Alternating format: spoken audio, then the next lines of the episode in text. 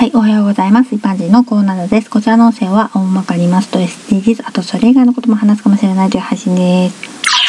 さてさて今回は自己アピールについてです。私は何度も転職してるし、就活のために履歴書を書いて面接を受けてということは数えきれないほどしてきてますけど、履歴書には自己アピール欄っていうのがあるし、面接で自己アピールしてくださいと言われる場合もあるし、まあ言われなかったとしても自己アピールをすることをしてきたんですよね。受かるためのそれが成功法だと信じて自己分析というか自分の得意なこととかネタを絞り出して考えてねもともとそういうの苦手なのに無理をして頑張ってきたなって思います。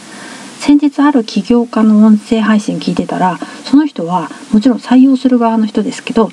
自分の決めたマニュアル通りにやる人を採用する採用したいって言ってたんですね。そこでハッとしたんです。採用する側がそういう考えだと何でもやります。できますアピールをする人っていうのは採用しないってことです。向上心のありそうな人はまた転職するだろうから採用しない。例えば決められたマニュアル通りのことのみやる。それ以外はやろうとしないし意見も言わずにただそれだけのことをこなす人を求めている場合もあるんだってことを私は今頃知ったんです。